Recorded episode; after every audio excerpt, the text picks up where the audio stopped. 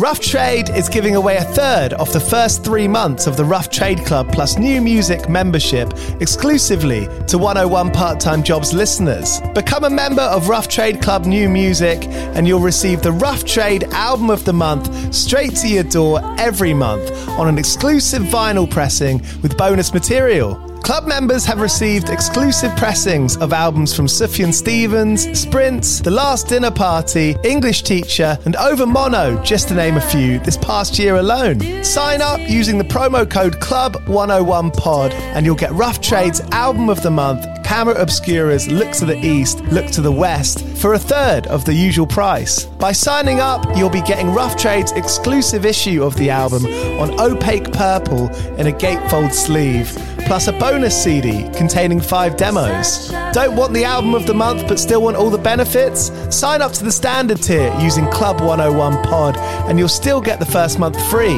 You'll also get free shipping on all orders, 10% off at the bar and on secondhand vinyl in store, and exclusive access to sold out Rough Trade events. So don't hang around. Head to roughtrade.com slash club and sign up with the code CLUB101POD.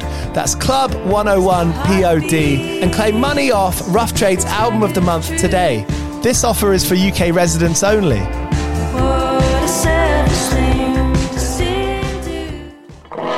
Do you play in bands? I did for the longest time. And I wish that I knew that DistroKid was a thing. I don't even think it existed back then. DistroKid makes music distribution fun and easy with unlimited uploads, and artists keep 100% of your royalties and earnings. A million plus artists rely on DistroKid to get their music on Spotify, Apple, YouTube, TikTok, Tidal, Instagram, and all the major streaming services. When you get DistroKid, you can see a DistroKid bank and withdraw your earnings. You get notified when you've earned royalties and you can withdraw via the app. And you can even check your streaming stats on Spotify and Apple. Get 30% off your first year on DistroKid by going to distrokid.com slash VIP slash 101 pod. 30% off for your first year. That's not bad. We know it's a tough world out there. Why don't you make it easier for yourself? And to get 30% off that free year as an artist, where you get 100% of your royalties and earnings, go to distrokid.com slash VIP slash 101 pod. All right, stay with me. I'll be right back after this. When you need mealtime inspiration, it's worth shopping Kroger, where you'll find over 30,000 mouthwatering choices that excite your inner foodie. And no matter what tasty choice you make, you'll enjoy our everyday low prices, plus extra ways to save, like digital coupons worth over $600 each week. You can also save up to $1 off per gallon at the pump with fuel points. More savings and more inspiring flavors make shopping Kroger worth it every time. Kroger, fresh for everyone. Fuel restrictions apply. Judy was boring. Hello. Then Judy discovered ChumbaCasino.com. It's my little escape. Now Judy's the life of the party. Oh, baby, Mama's bringing home the bacon. Whoa, take it easy, Judy. The Chumba life is for everybody. So go to ChumbaCasino.com and play over 100 casino-style games. Join today and play for free for your chance to redeem some serious prizes. ChumbaCasino.com. No purchase necessary. Void where prohibited by law. 18 plus terms and conditions apply. See website for details. Hello, you're listening to 101 Part Time Jobs, the podcast where I speak to bands about what they've got up to between going on tours, between making records. And today I'm squeezing in an episode with Norman Blake of Teenage Fanclub. They've just released a new track, I Left a Light On, and they're on tour across the UK and Europe over the next couple of weeks. So that's why I'm squeezing in an episode now. I've not edited it at all, which is a first for 101 part time jobs. If there's any dodgy bits, I do apologise. All the same, it is Norman Blake, so who really minds? Cheers for listening to 101 part time jobs. This is Norman Blake of Teenage Fanclub. Cheers. Not at all. Thank you so much for, for doing this the morning after the Glasgow show.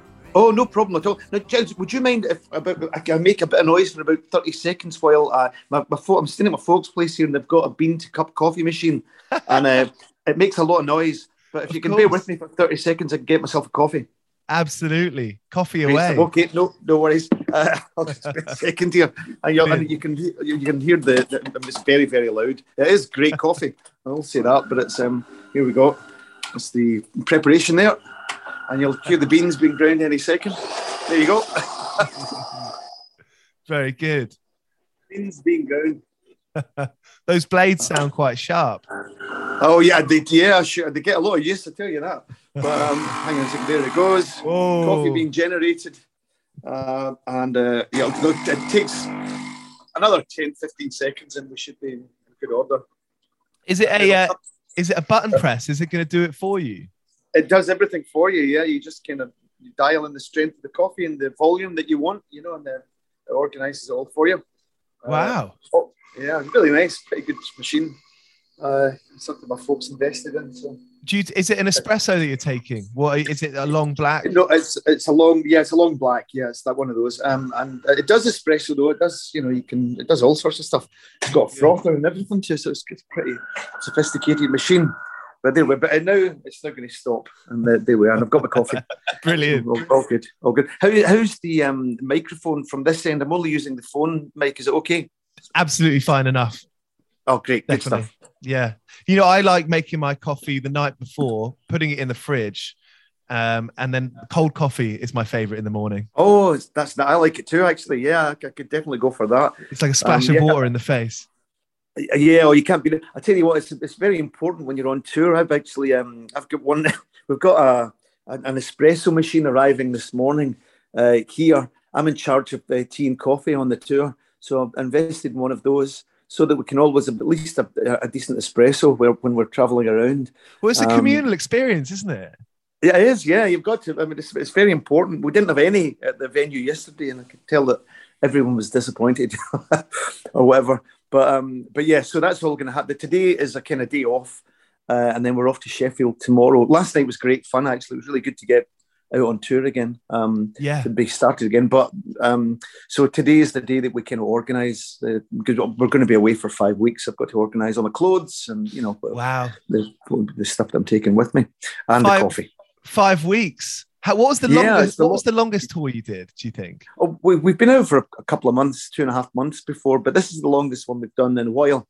Yeah. You know, because of the pandemic, we've been unable to do anything really other than. A few, and when this album came out last year, Endless Arcade, we um we did like four or five shows around the release, but that was all we could do because of uh, the Mhm. situation, you know. Mhm. So this, so we, now we can actually get out there and properly tour the album a year later than we should have done, but at least we're getting to do it, you know. Do you have a bit of like a, a like a personal journey when when you're when you're going away for over a couple of weeks? I mean, where it'll be maybe the first week or two go, you know, quickly or slowly, and then you kind of get into a rhythm. Is is there a kind of Yeah, no, for sure you do. there? Yeah, you do. Actually, it's really. I mean, I really enjoy it. You know, you, you do get into that kind of rhythm and the routine of of, of you know, Mhm. uh, I guess you know, sound checking, performance, Yeah. back to the hotel, maybe go out for a, a drink somewhere or whatever. Then you know, up Mhm. the next morning, breakfast, drive to the next venue. But but you know, um, um, I I- do enjoy it. You know, and you're getting to. You know, um, visit interesting places. You know, we, we're going all over the UK and Europe on this tour, so we'll be in lots of nice cities. So I think now I like to maybe try and get out and explore a little bit. You know, for example, um, uh, when we're in London, I want to go and see the. Um, oh, no, I've forgotten his name. Uh, he, um, he builds these autonom- uh, automatons. Um, uh, these, sort of- I think it's called Novelty Devices. Is the the place, um, and he's got all these amazing machines. Uh, the he Tim Tim. Oh, I've forgotten his second name. It's a bit early. I, I Yeah, wish yeah. could remember. Well- but anyway, uh, so I want to go and visit that. He has a, a you know a, a sort of shop where the, these machines are on display, and I want to go and have a look at that this time. So that's so I sometimes try to write in little things in my diary that I'm going to try and do. So, If I could give you yeah, a I mean, tip, really- there, there's a place in Rotherhithe, which is just Right. uh, just south of the river, um, on, sort of one of the overground lines. So you know, sort of central London, basically, still in Zone One, yeah, but just just south of the river, and uh, it's the, the Brunel Museum, and it's less of a museum Oh, yeah. than a sort of cavernous place. Have you heard of it? I, I, do you know I haven't actually, but that that's that sounds like something that I would love to go and see. You the know, thing that really captured our imagination was the this was the sort of uh the, the one of the first sort of trailblazers people to sort of dig beneath uh, a river for a tunnel, and and and the kind of method that he used is what a worm does, which is kind of Yeah. go down and uses its waste excrement and Yeah. kind of use that as a supporting you know a supporting barrel to to carry on going through so that's what Yeah, they did incredible. building beneath the thames i love that Yeah, it's, it's amazing. Yeah, I love that kind of stuff. So yeah, yeah, that, so that that should definitely help. a see if I can get go and see that as well. but um, but no, you do you, you do get into a routine, and it's uh, and you also uh, I think there's a thing that I really enjoy. You know, so last night, you know, it was really a lot of fun, but you're kind of still really thinking about what you're doing. There are certain songs where you're kind of you, you know, you're kind of trying to anticipate what the next chord is because sometimes you're kind of not quite sure, you know, or what the next line is. But you What- get um, after three or four days on the road, you start you get to this point where um, you know um, muscle memory kicks in, Mhm. and um, you can be sort of so you you know you're just really not thinking about the per- performance part of it at all, and you can really I don't know. I sometimes find myself looking around the venue, and I'll look up and think to myself, "That's a really unusual light fitting over there." While I'm singing and performing, you know, because you can get which I, and I really like when you get to that that that, that stage because you, you usually means that you're playing really well, you know.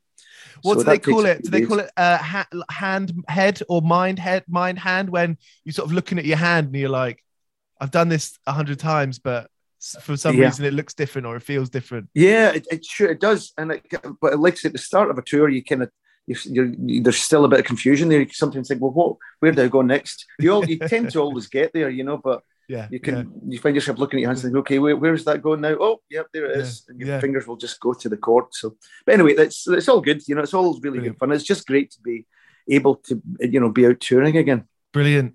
And this is the podcast about jobs that the bands do. You know, a, a lot of the a lot of the groups I speak to uh, in that period of you know they've done a couple of tours, they've they maybe got an agent or you know they've started touring more regularly, and it's that Yeah. sort of that tipping point of uh, you know where the where the where the music sort of overtakes the other work. You know, where that would be Yeah, sure. know, um, Yeah, a PAYE yeah. sort of job.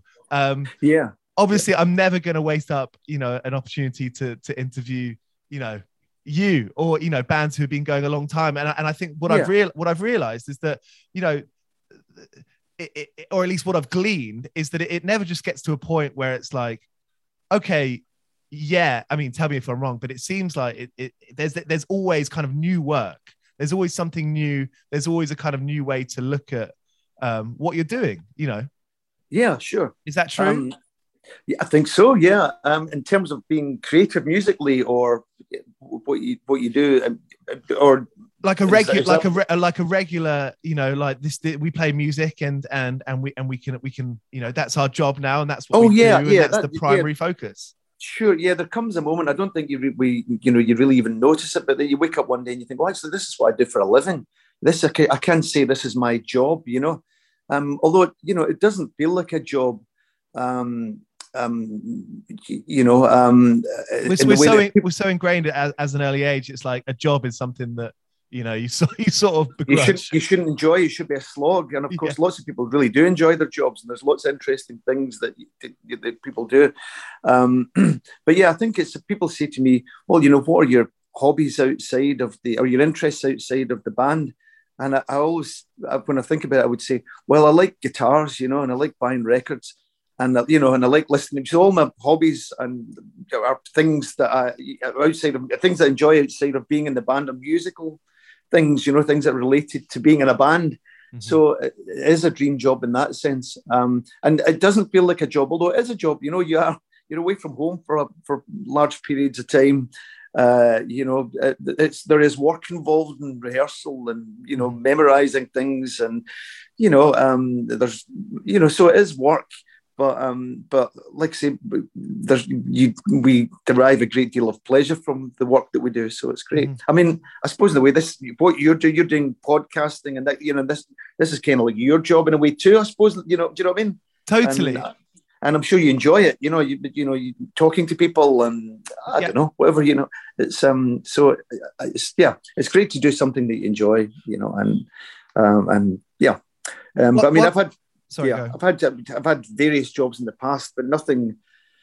Um, because I think when we the band uh, had some success when we were pretty young. I mean, the, I started touring actually when I was um, about twenty one. I, you know, which maybe isn't that young these days, but you know, in terms of bands. But um, I, I got asked. I, I was working at the YMCA in Bellshill. Um, I had, uh, I think my dole money was going to get stopped, and I had to, you know, you had to, you know, I can't remember what the scheme was called, but you had to sort of go and pick one of these jobs. I ended up working with the YMCA.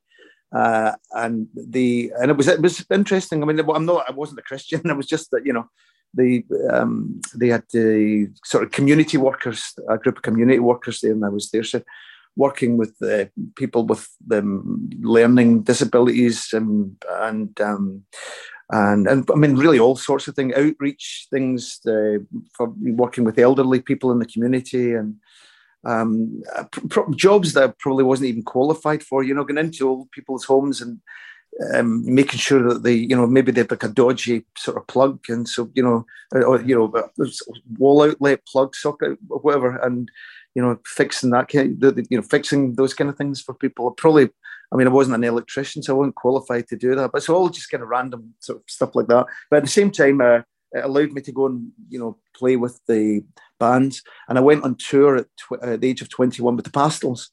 Um, that was the first sort of touring experience I had.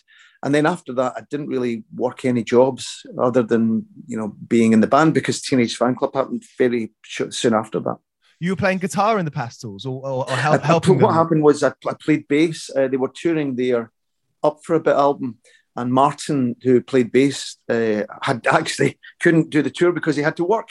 You know, um, he had a job, um, and so Stephen called me and asked me to if I could step in, uh, yeah. uh, you know, in place of him for the tour, and I did, and it was great fun. We toured um, all over Europe, uh, and right. it was the first first time I toured anywhere at all. Actually, did you do? You, do you feel like you did? You, I mean, did you learn a lot on that tour about how to kind of, you know, do it well and, and sort of be organized and you know have fun, but do it in that sense where you're like, you know, you're looking after yourselves and you're making sure that it's sure. Going yeah, I mean, plan. I learned. To, uh, certainly learned to have fun. I was 21, so you know it was it was um it was uh, you know and I guess when you're young it's pretty easy um doing that kind of thing. You're mm. you know you're you're pretty happy to rough it or whatever you know. But it, I mean it was actually it wasn't like that. We had you know we always had some, somewhere to stay.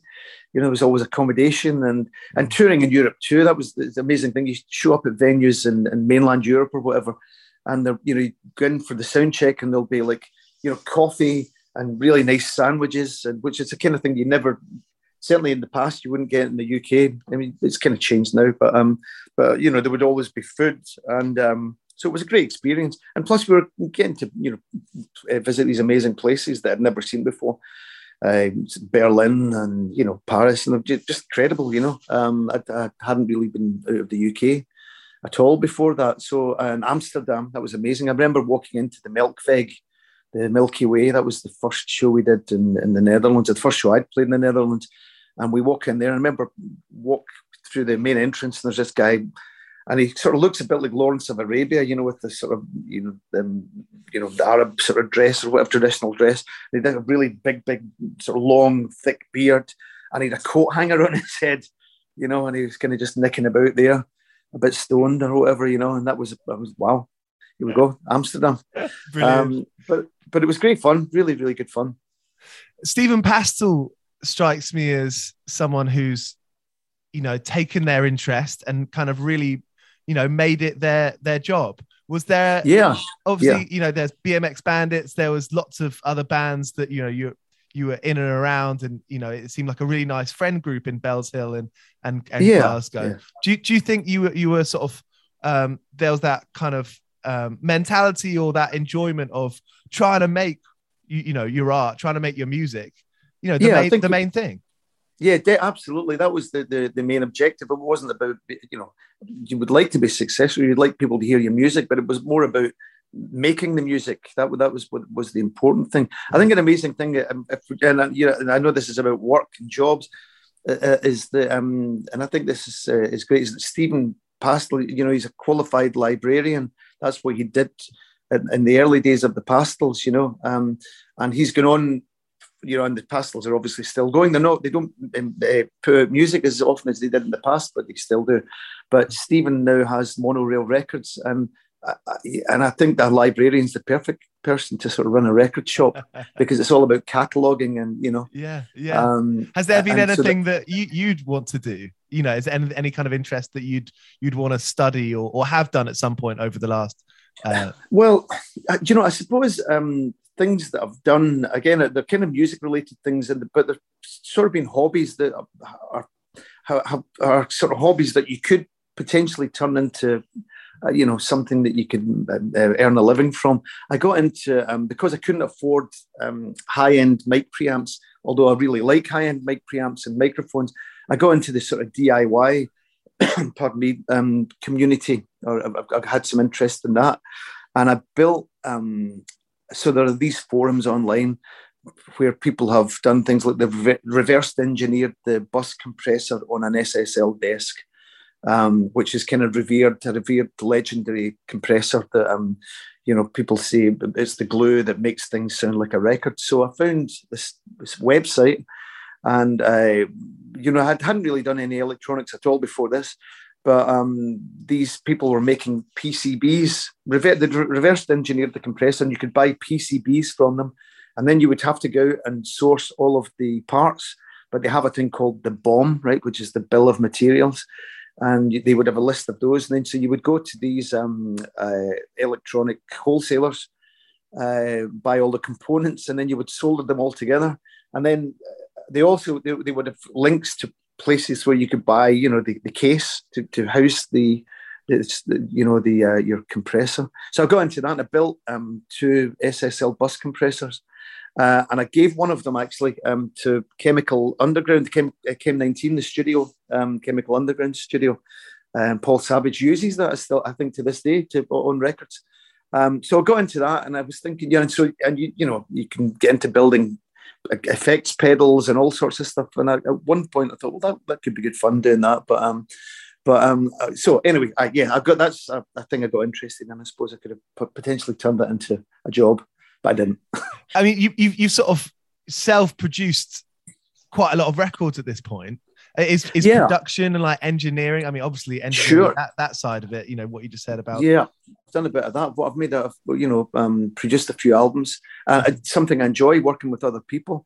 Um, uh, I guess because I have got some experience in uh, working in the studio in terms of, well, I suppose uh, predominantly you know, recording uh, in in its in the very basic sense of you know choosing a good microphone to go with an amplifier and getting a good signal path.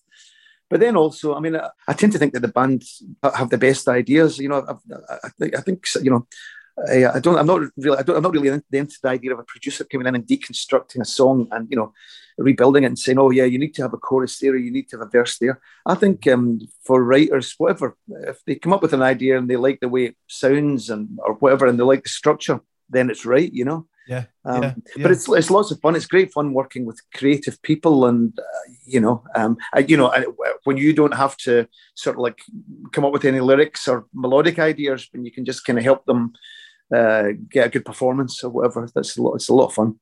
There's a bit of a, a, debate now, and you know, I don't really buy into it. I don't really care. But there's that debate. You know, Noel Gallagher is sort of pointing fingers and saying, if you're co-writing, then you're not really an artist. And um, I, I, know yeah, All... Sorry. Yeah. Well, that, that that's you know. Uh, Brian Wilson and Tony Asher um, wrote God Only Knows. I think that, that ain't a bad uh, collaboration there.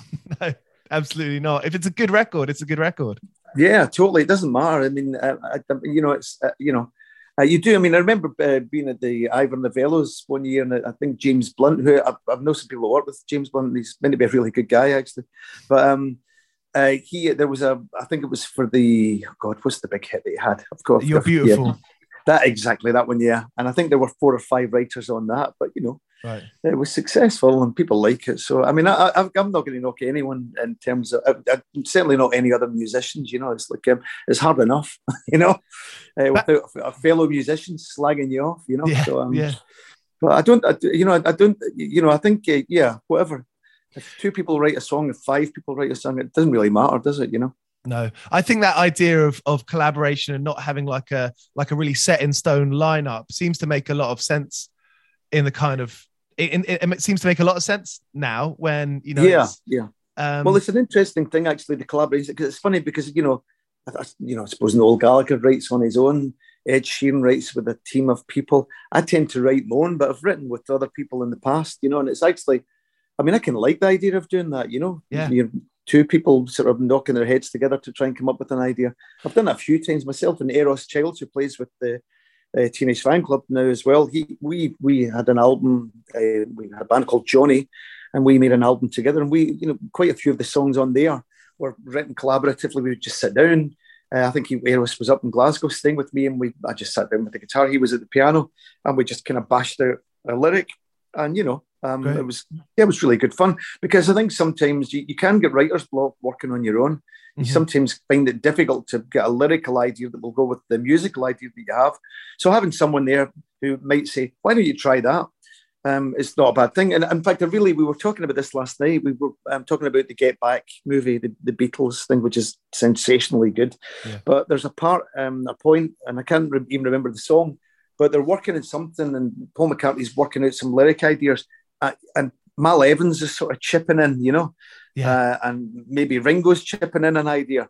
And you know, he's not precious about it. He's like, "Oh yeah, that's that's good, yeah." And you know, he's kind of using their suggestions uh, in the lyric. I think it's brilliant. It's great that he's sort of not precious or uptight about it. You know, he's not saying this is my song and therefore I've got to write every part of it. And you know, Mhm. they're collaborative. They're being collaborative. They are. They're musically collaborative too. It's brilliant. It's great to see. In fact, that, for me, that's the, the best thing about making music. Uh, it's, it's, I love. I really enjoy writing songs. You know, it's it, it, and it, and it's difficult to write songs. You know, to get something that you're happy with that you think's sort of cohesive or whatever. Mhm. But when you take that song and start working out with a band, or um, you know, or with Teenage Fanclub with the band, um, that's where I, my favourite part of it because we, I think maybe in the past when I was younger, I might have uh, been a bit more directorial. You know, I might think of, oh, I've got all this idea in my head and how it should, you know, how this song should, you know, Mhm. uh, how, how we should, uh, what the arrangement should be. But now I like to just take in the song and just, I'll play the song and everyone will just play what they feel fits, and that usually works best. yeah. With the Lucky Land slots, you can get lucky just about anywhere. This is your captain speaking. Uh, we've got clear runway and the weather's fine, but we're just going to circle up here a while and uh, get lucky. No, no, nothing like that. It's just these cash prizes add up quick. So I suggest you sit back, keep your tray table upright, and start getting lucky. Play for free at LuckyLandSlots.com. Are you feeling lucky? No purchase necessary. Void where prohibited by law. 18 plus terms and conditions apply. See website for details. of course, Teenage Fanclub has kind of been, uh, you know, uh, uh, you know, all, all, you know, all of you have been sort of songwriters over the years at, at points. It, it, Yeah. know, from what I've read, um, you know, did you have much pressure as sort of being sort of labeled the front person or the kind of the singer? And have you? Oh well, yeah. No, I don't think so. I mean, I think I, you know, I, I- you know, I, I play guitar and I'm singing a lot of the songs, and so that I, I kind of somehow ended up standing in the middle there, Mm. you know, and I ended up, you know, not that we, I'm sort of always talking between songs, but I'd normally be the person that would communicate with the audience, and and I, I kind of just fell into that role. But we are, we are absolutely, you know, democratic in the in the way that we, well, we're as you know as, as much as possible. I think the Yeah. in the way that we, the you know, we kind of try to share everything. You know, it's it is a band of equals in that in that sense. I think that's why. and we've never really had ego issues issues at all. You know, we all go on pretty well. I don't think we would do it if it was, you know, that's not our style at all. You know, you always hear stories about um, Mick Jagger and Keith Richard, uh, Richards being, you know, the, each other's throats, and we wouldn't function at all well in, in that kind of scenario. We um we like to kind of have a kind of harmonious state, you know. Um, so there, are, there's, there's, you know, it's all, it's always pretty easy, you know. And uh, but that that's just the way that the, this group of individuals uh, works. Um, Yeah. You know, another you know, other people will work differently, but this is uh, you know works for us. it's different for bands now trying to be on the road all the time. You know, forget about COVID before, before COVID. You know, it, because you know, support fees have just stayed at fifty quid seemingly for the last Yeah. fifty years. Yeah, Um, yeah, and, for and sure. it, and it seems a lot different and just a, a, totally kind of you know if you if you want if you've got a record and you've got an independent label behind you and then you've you know you've got you're lucky enough to meet some people and make some friends in booking agents or other bands that can take you on tour even then yes. making that kind of uh that kind of snakes and ladders up to kind of making playing music you're you're kind of more or less full-time thing it's so different um, re- yeah, really difficult. I tell you what, for young bands especially, because what you, you, you know, it's difficult. Well, no one sells records anymore. This you know, other than a very small group of people, Ed Sheeran, you know, people like that, mm. which is fine. But um, but you know, um, so you need money to make records, okay? Because you have to get a studio. You can you can only do so much at home. You need to get into a studio. It's going to cost you a few grand doing that. But then you, you know you, you put that record out, and you kind of the, the only place to make any money is from touring, you know. Um, but the problem you have there is that people have to get time off work. So trying to coordinate that with four or five people is really difficult, you know. Mm-hmm, mm-hmm. Um, plus, when you tour, you know, the fees are okay, you know, and, and when you get to a certain level, you can do it reasonably well. But if you're a kind of new band, your fees won't be that great. So you've got to factor in accommodation, you know, a van, you know, you've got a tour manager because you need someone to do all of that other stuff for you. You know, um, you know, fuel now is going to be an absolute nightmare for people getting around the country because it's going to be really expensive. But then, like I say, getting time off work and coordinating that is really difficult. So it's just getting harder and harder.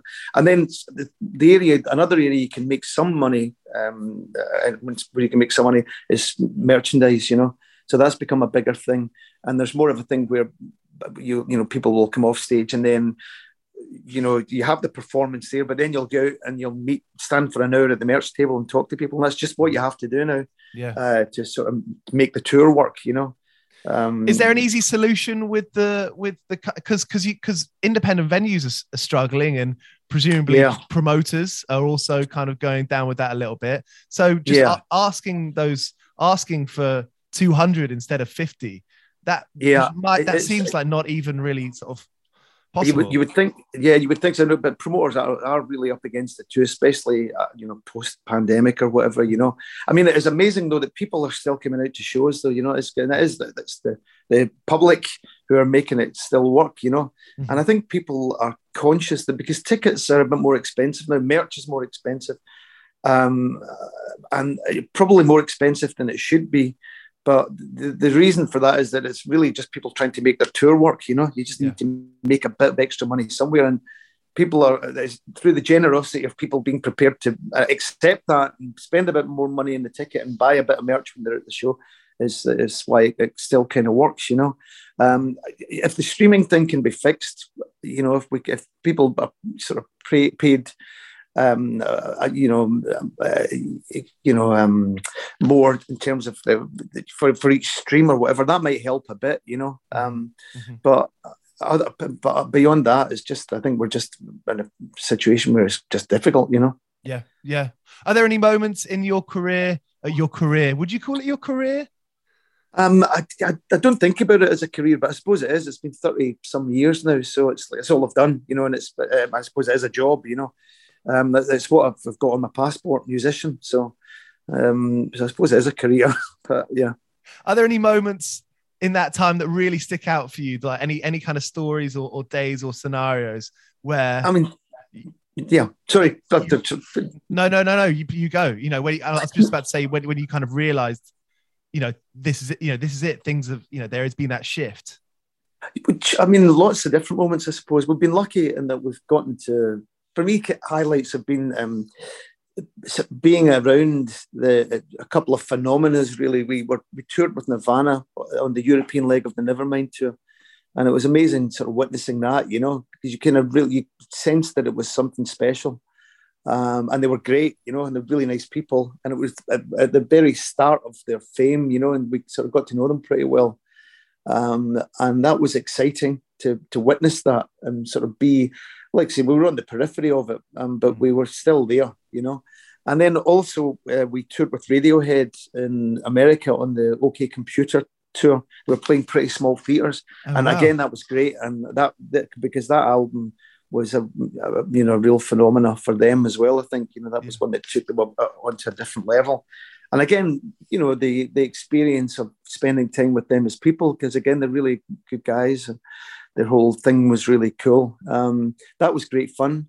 Um, but really, I, I, and other than that, you know, meeting musicians around the world, meeting people, going to Japan, you know, going to Australia, visiting, you know, all of these different places that I probably it's a fair chance I would never have um, had the opportunity to go to. That's all been amazing. So we've been lucky in that sense. It's great. It's been, and and I think, but ultimately, getting to do as your job the thing that you really enjoy, you know, and uh, that's that, that's the best thing about it. Nirvana and Radiohead are, you know, two brilliant examples of bands who have just been themselves the whole time. Yeah. Through their records. Yeah. As a journalist, you know, I've always loved reading, you know, music magazines, and and there's just always maybe this is a bit cynical, but it, it, it seems that there, there are tropes. There are those classic tropes where, you know, bands will start off being completely themselves. And then at some point, you kind of glean that maybe they're kind of appeasing people around them. You know, maybe they're appeasing their yeah. fans. Maybe it's their label. maybe it's, maybe it's their, they think they're doing the, you know, of course you probably think yeah, they're doing funny, the right thing all the time.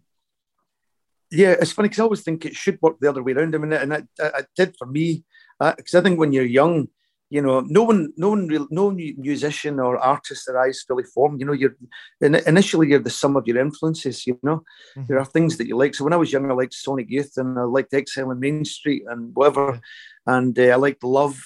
You know, and so the, the music that I was making was informed by those things and more directly than the um, than uh, or, or very directly in a way. You know, I would take the kind of shape and form of Sonic Youth and try and you know, marry that to sort of melody, melodies that were like the Arthur, Arthur Lee's melodies or something like that, you know. And so everyone does that initially. And then after a, a, while, you sort of start to form your own sound. You know, you've certain things that you do as a group of people, you know, certain shapes, structures, you know, um, keys, whatever, you know, lyrical ideas. And then after a certain amount of time, you sort of develop your own sort of sound and that's the thing that's um, um, that is probably most appealing to people in a way. I think idiosyncratic, the idiosyncratic nature of that. Someone like Pixies or whatever. I mean, they're a pretty idiosyncratic band and very mm. influential band, you know. But they, they uh, kind of arrived at that sound because Charles or Black Francis, or whatever, had a certain way of writing songs, and Mm-hmm. Kim stylistically the certain way of playing bass, and then the, the combination of their, vo- their their voices created mm-hmm. something too. So, um, so but that's what makes them attractive to people, you know, the, the, the idiosyncratic thing. Yeah, it's almost like a stubbornness. Yeah, I think, and I think if you try to emulate and copy people, then people can see through that, and, and it's yeah. and it's and it's not you really, you know. So it's um, yeah. so it's it's it's never quite as good, you know, the sort of pastiche yeah. of uh, another artist, and it can't be satisfying either. I mean, I know some people like to write that way, um, in, in a plagiaristic way, um, that they might take a, an element of one song and an element from another song, blend those together, and come up with their own thing. But I, I, I you know, I would never intentionally do that. I'm sure I've lifted ideas from other people. Um, I mean, I can give you an example of that. Actually, there's a song of ours called "Everything Flows." Yeah. Uh, and I remember, uh, you know, I wrote that a long time ago, thirty some years ago, and then I remember, you know, whatever, one day listening to Glass Onion and hearing the line, you know, the place where everything flows, and I thought, oh right, I lifted that from there. I no, I was, I, I did it subconsciously. I had no idea that I'd done that, but um, but you know, but you, so that's fine. But the idea of going and thinking, oh, well, take that verse and I'll, I'll take that chorus from this other song and put those together. That to me would be really unsatisfying. Mm-hmm, mm-hmm, mm-hmm. So. Norman, thanks so much for being up for this. Oh, uh, no problem at all. Love no the chat. I love. Yeah, no, no worries. I'll, I'll, I'll, go off and organise my coffee. I think I still need some more at the moment. But um, but um, great. I left the light on. Sounds brilliant. And oh, thanks. We, we played it last night actually for the first time, and uh, it was yeah, it was good. Good fun playing it. You know. What's it like um, getting behind the keys?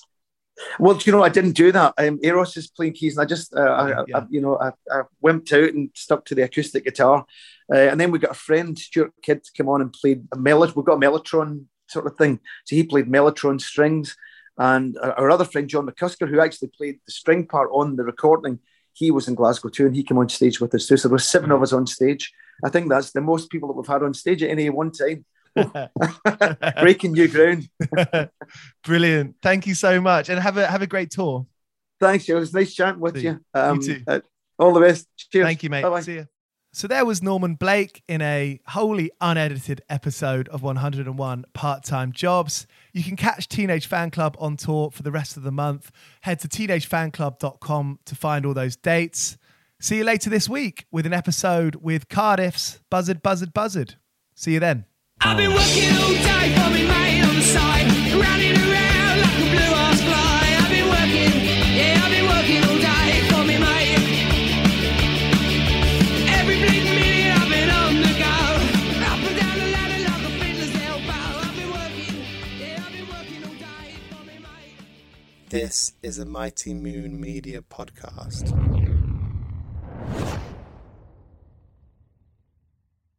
Hey guys, it is Ryan. I'm not sure if you know this about me, but I'm a bit of a fun fanatic when I can. I like to work, but I like fun too. It's a thing. And now the truth is out there. I can tell you about my favorite place to have fun Chumba Casino. They have hundreds of social casino style games to choose from, with new games released each week. You can play for free anytime, anywhere. And each day brings a new chance to collect daily bonuses. So join me in the fun. Sign up now at chumbacasino.com. No purchase necessary. Group. Void were prohibited by law. See terms and conditions. 18 plus.